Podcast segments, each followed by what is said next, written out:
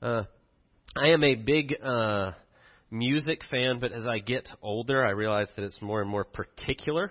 I only like certain things. I've become like the old guy that doesn't like any of the whatever. But every once in a while, when one of my favorite uh, artists or bands comes out with a new album, I get really excited because it's like I only like certain things now. And so when they come out, and so uh, two weeks ago, one of my favorites came out with a, a a new album, and I've been working in the yard a lot, and so I've been listening to it on repeat, just over and over. And there was this new song I was listening to this week, in which uh, this band had entitled Army, and it's a very sad, kind of somber, serious song, and it's about um, uh, some guys that had gone over to war in the military and then reintegrating into society. And uh, the song kind of gripped me uh, in the sense of I've, I've known several friends in the last few years who've gone just through that and the difficulty that comes with that being reintegrated after being away uh, in difficult circumstances. And then uh, probably my best friend uh, from seminary, Matt was an Army chaplain for years. And now he travels around the United States to meet with veterans that are struggling uh, with PTSD and moral injury, and that's his whole life right now is caught up in this. And so here I'm listening to this song, and that's what they're talking about. That's the whole song is what it's about. And uh, it gets right to this kind of uh, builds to this part in the middle, and there's this line right in the middle of the song that says, "I've been dreaming of this unrelenting love, depreciated, gasping towards a new unknown." That I'm trying to find this new unknown and I'm searching for this unrelenting love and I'm struggling in the midst of it. And as I listened to that song over and over this week, I was thinking about this, this greater theme that's in the song, but it's in our lives and it's all throughout Scripture. And as we struggle through setbacks and disappointments and heartaches and uh, relationships and jobs uh, and tragedy and death and all these struggles, how we're grasping uh, for what is to come. We're grasping to, to hold on to an unrelenting love that we've been dreaming of. And that's what the whole Bible is about, right? That God has made us in His image to know and love Him above all else. And we've exchanged that truth for a lie, and we struggle along so often, but God is faithful to continue to pursue us in that. And that's what the book of Jonah is about. It's about a prophet, a man of God that's supposed to be God's spokesman. That God says, I want you to go to this place and go to these people and tell them what I'm telling you to say. And Jonah runs the other way. He does the exact opposite. And he continues to run from God, but God continues to pursue him. Uh, if you've been with us, we've been walking through the book of Jonah the last month or so. And as God's prophet, Jonah runs from him. God brings this storm, a very literal storm in his life as he gets on a boat to flee God and go the other way, and the storm comes. And they discern that the storm is there because of Jonah's disobedience and because of his running from God. And we came to the end of chapter 1 last week where Jonah finally recognizes what the havoc he's bringing on this boat and these men that he's with and what's happening. And he says, Throw me overboard. And they don't want to do it, and they finally say, okay, and they throw him overboard. And the, cal- uh, the storm calms, and the sea stops, and Jonah is swallowed by this great fish. And so here we are in our story of, of Jonah running from God, but God pursuing him. And as we get to chapter 2, uh, Dennis just read it to us. Jonah is in the belly of this great fish, and he cries out to God, and it's this prayer in chapter 2. And as we read through this prayer today, and we think on it together. There's this uh, theme that's there of in the hardships of life and in these struggles, in the fork in the road and the things that we're dealing with, there's a great opportunity for growth. There's a great opportunity for God's grace to break in in new ways that maybe we haven't seen before.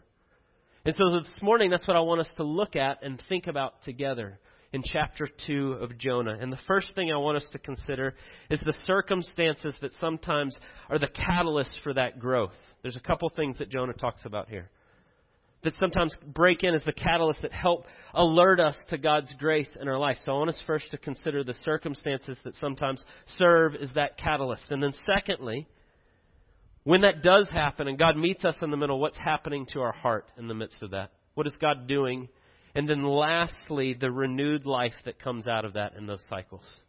How God is so faithful in every bit of that. And so let's just start with the, the circumstances that can serve as the catalyst in our life at these different times.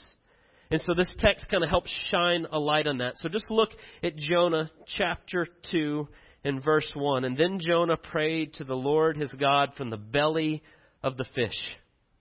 I called out to the Lord out of my distress, and he answered me. Out of the belly of Sheol I cried, and you heard my voice, for you cast me into the deep, into the heart of the seas, and the floods surrounded me, and all your waves and your billows passed over me.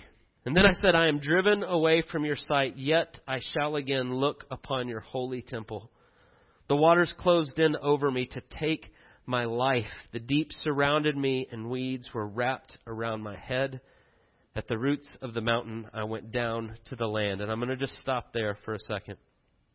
Jonah's been running from God, doing the exact opposite of what he's told him to do. And as God pursues him and he brings these consequences, we talked about this a few weeks ago, we see the clear consequences in response to Jonah's sin in his life, in this storm. And what's happening? And it's God is kind of boxing him in and he gets thrown overboard. And now he's literally about to die. The waves are crashing over him. He gives us a very descriptive picture of that here in verse 3. You cast me into the deep, into the heart of the seas, and the floods surrounded me. Notice even the language he uses all your waves and your billows passed over me. He understands this is from God, and it's in response to his sin in the middle of this. And we come to this place where he gets swallowed by this fish, and say that Jonah has kind of hit bottom here. God has broken in in a very real way to show him clearly his sin. And it's God pursuing Jonah. I mean, let's not uh, sugarcoat Jonah's rebellion here. It's not like he came to his senses and figured it out. It literally took God bringing this giant storm and him being thrown into the sea and now swallowed by a fish to kind of get through to him. But at this point, he kind of hits this place. It's a radically, a radical humbling of Jonah that takes place.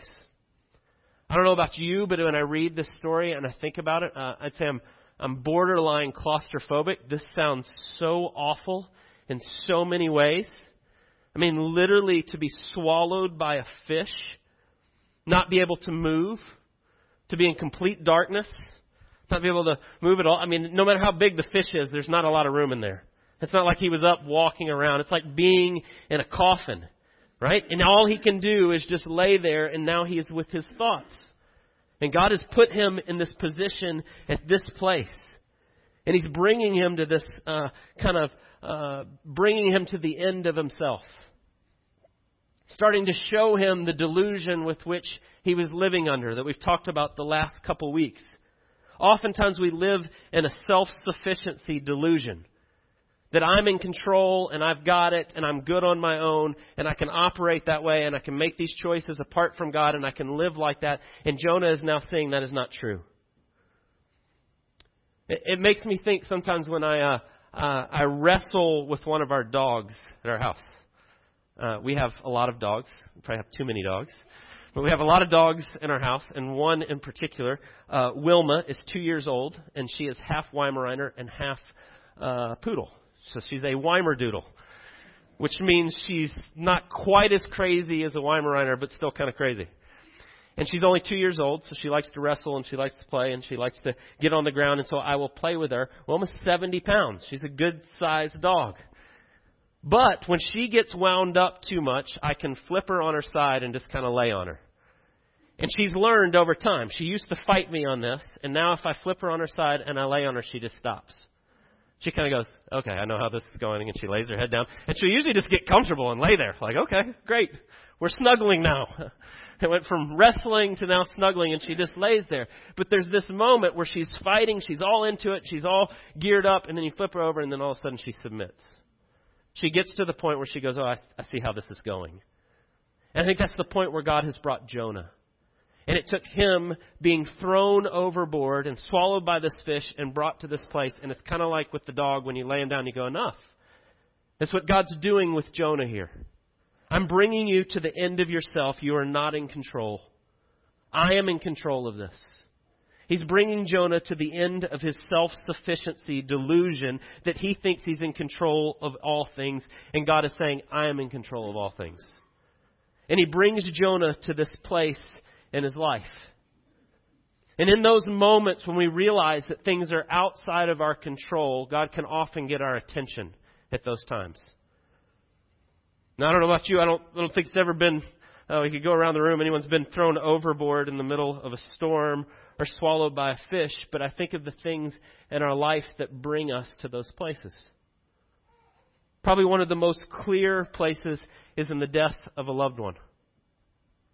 So often we operate in our lives, even though that we know death is real and it is ever looming and it is ever there, but we just kind of look away.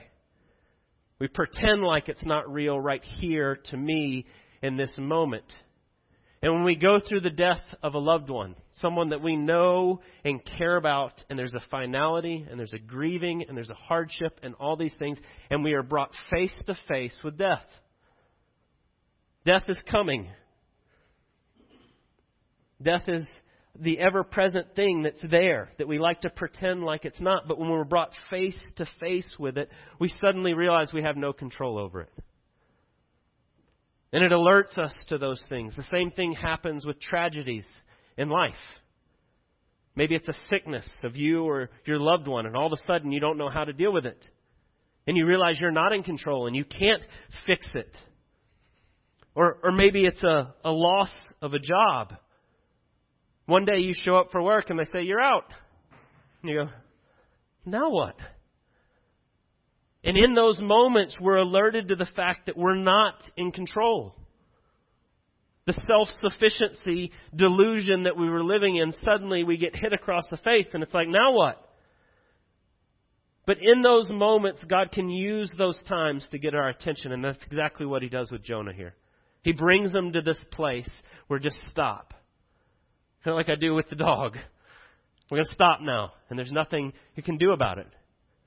And so God uses that in our life as a catalyst to sometimes to pull back that curtain of our delusion of self-control, and he does that with Jonah here. But there's a second thing that happens that you see in this. Right? You see that first one there is Jonah is saying, The waters closed in over me to take my life. He no doubt thought he was done. Even as he's inside the fish, he's probably thinking, I'm only going to live in here for a matter of time and I'm done. And he's dealing with that. But the second thing I want you to see as he's processing, as he's thinking through, verse 7 and following, when my life was fainting away, I remembered the Lord. And my prayer came to you. Into your holy temple, those who pay regard to vain idols forsake their hope of steadfast love. I want you to think about what he's saying there in verse 8. What God is teaching Jonah as he gets him to be still when he starts to remove the delusion that he's living under, that he's his own and that he doesn't need God and that he can do this without him. And suddenly Jonah says, Those who pay regard to vain idols forsake their hope of steadfast love. What does that mean? What is a vain idol? Vain just simply means hopeless, ineffective, can't do what we want it to do.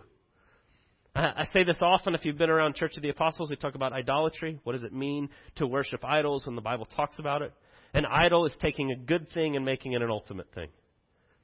Taking something that God has placed in your life to alert you to His goodness, this to be a, a pointer to the great goodness of who God is and the way He loves us and how He alone can satisfy your needs. And instead of making it something that points us to God, we make it the thing.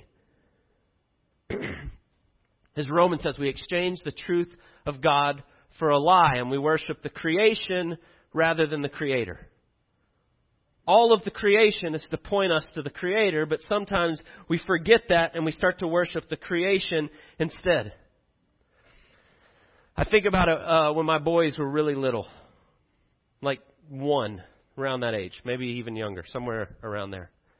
And I remember carrying them around and walking with them and uh, like taking them outside and be like a big giant tree, and you'd hold them, and I'd point, and I'd be like, "Look at that!" Right? And you're holding them, and I used to have these thoughts of like, "This is the first time they're seeing a tree," you know, like suddenly you become real existential and all these deep thoughts of like, "They've never seen this before," and you're pointing, and you're going, "Look, look," and they go, and they take your finger, and they go, ah, right? Or they would cross their eyes and they'd stare at your finger and you're going, no, no, no, look at this, right? And that's kind of what we do with what God's done for us in our life. He has all these things that alert us to His great glory as the creator of all things. And instead of seeing what they're pointing to, we just focus on the thing. I think of probably the, the, the most clear example I can think of in our lives is in our culture is the idea of sex. That God has created this thing to be enjoyed for one man and one woman in the covenant of marriage. And it's this beautiful thing that brings unity between two people. It brings them together. It alerts us to God's love for us. Within marriage and the covenant of marriage, it's the renewal of the covenant ceremony as two become one and we come together and it's all this rich with meaning that points us to who God is and His great love for us. And we take it and we go, oh, that's the thing. And we build a billion dollar industry around making uh, disgusting things that pervert it and show it in a way that God was never created it to be. And we make it that thing. And we worship the creation rather than the creator. Instead of being a sign point that points us to it, it becomes this vain idol that can never do what we hope it would do. And we forsake the hope of steadfast love, the love of God for us, by making it all about these things.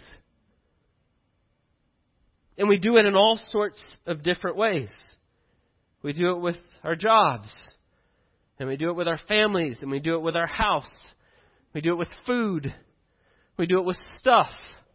We do it with the car we drive. We fixate on the things hoping they will give us something that we're yearning for that only God can ever meet.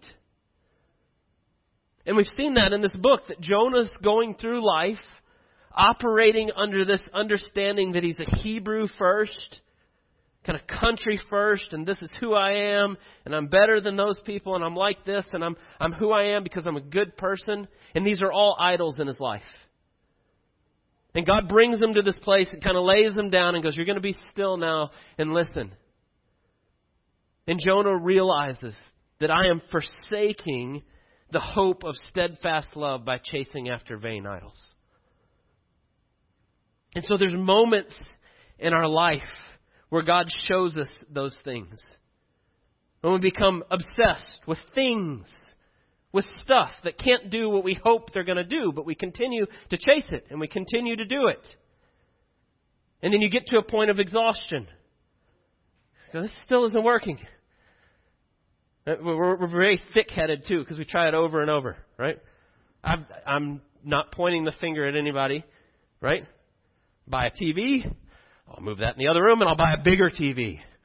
And then I'll buy a bit. Guess what? There's still nothing on. It's still just a thing on the wall that can't bring you steadfast love that you hoped it would. It can't do what you're hoping it would do. And we do that over and over and we continue to pursue those things. And it's hard sometimes in the things we pursue because oftentimes idols in our life are good things. They're not bad things. They're usually good things that we're now making ultimate things, and that's the problem. And so we set our hope of steadfast love on our children. And we make the kids the center of our life. And we even say things like, I live for my kids. Everybody goes, Yeah, that's awesome. I love my kids too. It's a terrible idea. And I don't mean to love your kids. I don't mean to care for your children. But if you make your children your hope, if you make them the center of your being in your life, do you know how that ends? Worry and anxiety and disappointment and heartbreak and struggle. Because if you put your kids in a place to provide for you what only God can provide for you, it doesn't work. They are not your hope. And the same is true with your job if you make uh, your hope for steadfast love in what you do and how well you do it, it will forsake you. If you make it your spouse, if you make it your home, if you make it your reputation, if you make it the car you drive, they cannot do what only God can do for you. And so, what I would say to you is the circumstances that work as that catalyst is when you get to a place where you're recognizing that. Man, I've been doing this over and over. I've been getting a new car every year for 10 years, and it's still just a car. You go, why do I care? I'm looking for it to do something that it can't do. And so Jonah comes to this place where God is breaking in and showing him that. And oftentimes it takes these two together a struggle, a hardship, a tragedy of life to alert you to things that are really important. And he brings us to those situations when times are difficult, oftentimes, because we're so stubborn that we'll continue to do the same thing and it takes something else to kind of shake us out of it. And that's exactly what's happened with Jonah here. But when those moments come, how does change? What happens? And I think what we see very literally with Jonah, it probably doesn't happen this way for us, but very literally with Jonah, is it comes to this place where he stops and he has to listen. He now begins to seek the Lord. I don't know about you, but sadly, when things are a struggle and they're hard and I'm frustrated, those are the times I pray the most. It's because I live in a self sufficiency delusion a lot of the times. When things are good, it's like, I got it. But when things are hard, then suddenly I'm like, oh, God, I need help with this. I don't understand. But in those moments when we start to see the struggle, when tragedy comes or death stares us in the face or those things are right there, or maybe it's more subtle than that, but you're just in a general uh, malaise over the continued struggle of putting your hope in things and they're not satisfying and they're not there. But in those moments, God softens our heart to actually listen. And I think that's what happens with Jonah here as he starts to listen. He stops, and he literally stops because he can't do anything else here. Right? He's in essentially solitary confinement for, for three days. It's complete dark. He can't move. He's got nothing else but his thoughts and to talk to God. And that is so hard for us. We live in a culture where we are constantly distracted. We are constantly things vying for our affection. We walk around with phones in our pockets that are buzzing at us all the time. You, you know that even when your phone doesn't go off, they say about twice a day now, you think it does. You're so conditioned that you feel like an itch on your leg and you're like, oh, must be on my phone. And we seriously just do that because we're so conditioned and so we're so in that. It's hard for us to actually stop and listen. But I think those things, those catalysts come in our life and it pushes us to that, I, I have to talk to God about this. And so we see Jonah in this place of stopping and listening because he has to but he begins to listen. And you see a change even in this chapter as he does. In verses 1 and then in verse 2, it says, verse 1, that Jonah prayed to the Lord God from the belly of the fish. Verse 2, he says, I called out to the Lord out of my distress, and he answered me. Out of the belly of Sheol I cried, and you heard my voice. Sounds like a nice way of whitewashing his sin. Right? I called to you out of my distress. No, I called to you out of my complete and total rebellion that led me to this distress.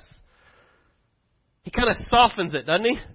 I called you out of my distress like he was just going along his way and this hard thing came. Right?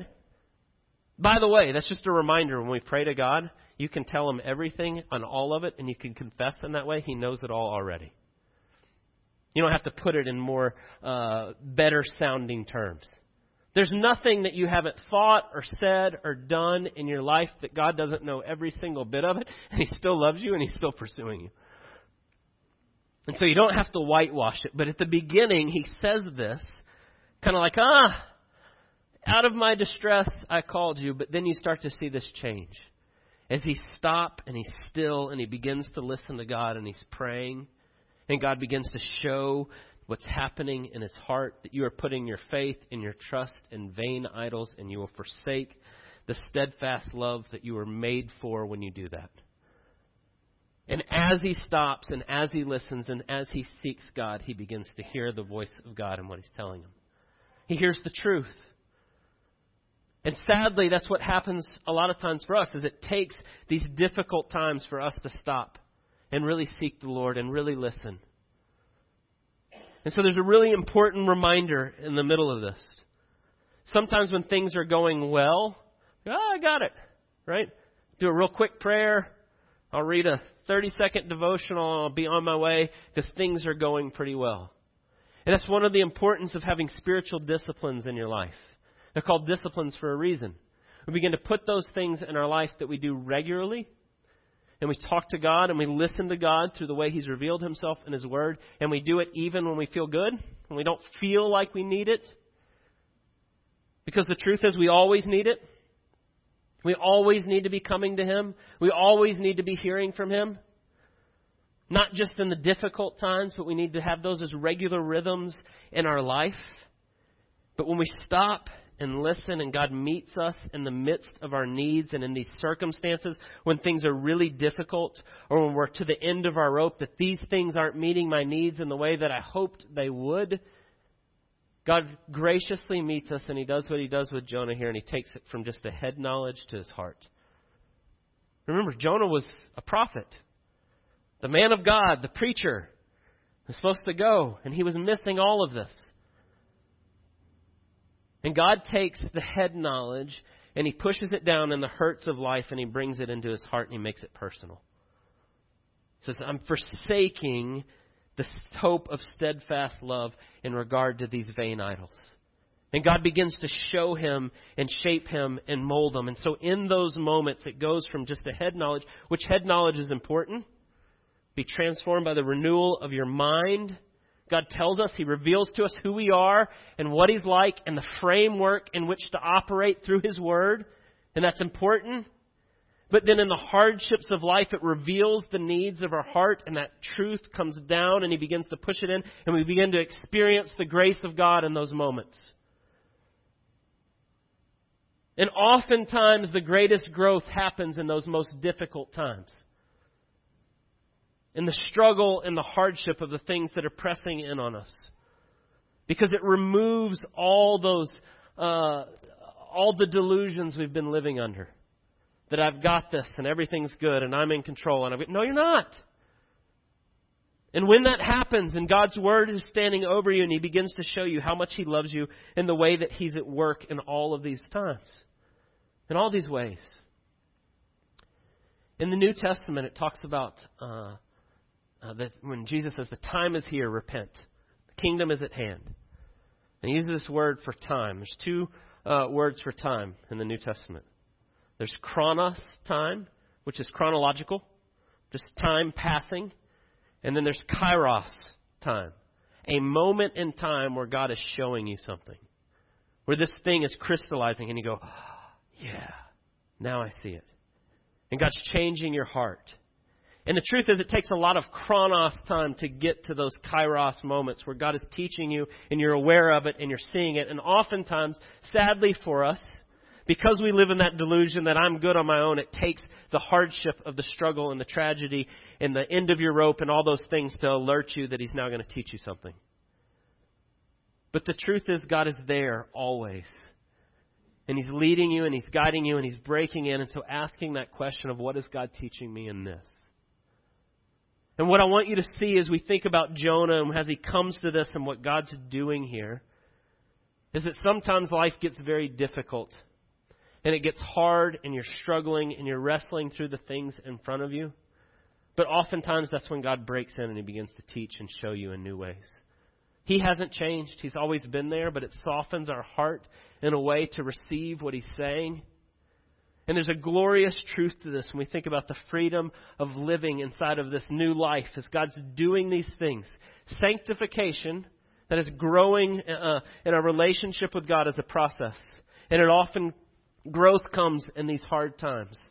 But what I want you to recognize and think about this morning is that God is work in all of it. But there's a great comfort to me to know that when it's really difficult, that God's at work. It says he's near to the brokenhearted. That he's working in our struggles. That he's alerting us to the futility of sin in this world and this life, and he's got something far greater, and that we can trust him in the middle of that. It's where Christianity veer, veers from all other world views. It's the only system, the only belief where the God of the universe came down and suffered with us, suffered for us, that entered into our suffering and did for us what we couldn't do for ourselves. And Jesus has done that. And so we can trust Him in those most difficult moments that there is nothing that He doesn't know what we're dealing with. There's nothing that He is not going to redeem. There is nothing outside of His control that He's not going to use for our good and His glory. And so when it's hard and it's a struggle and you're wrestling through those things, I would just encourage you to ask God, what are you teaching me in this? What are you revealing to me today about who you are and the way that you're working and the way that you love me?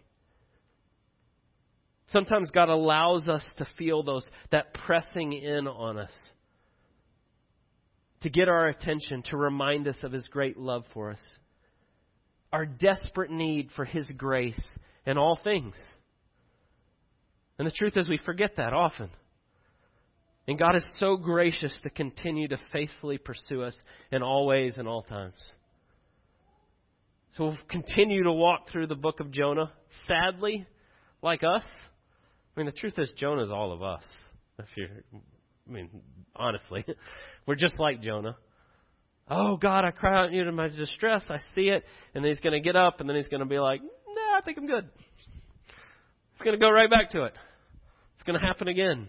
But God continues to faithfully pursue us because of His great love for us and for His glory.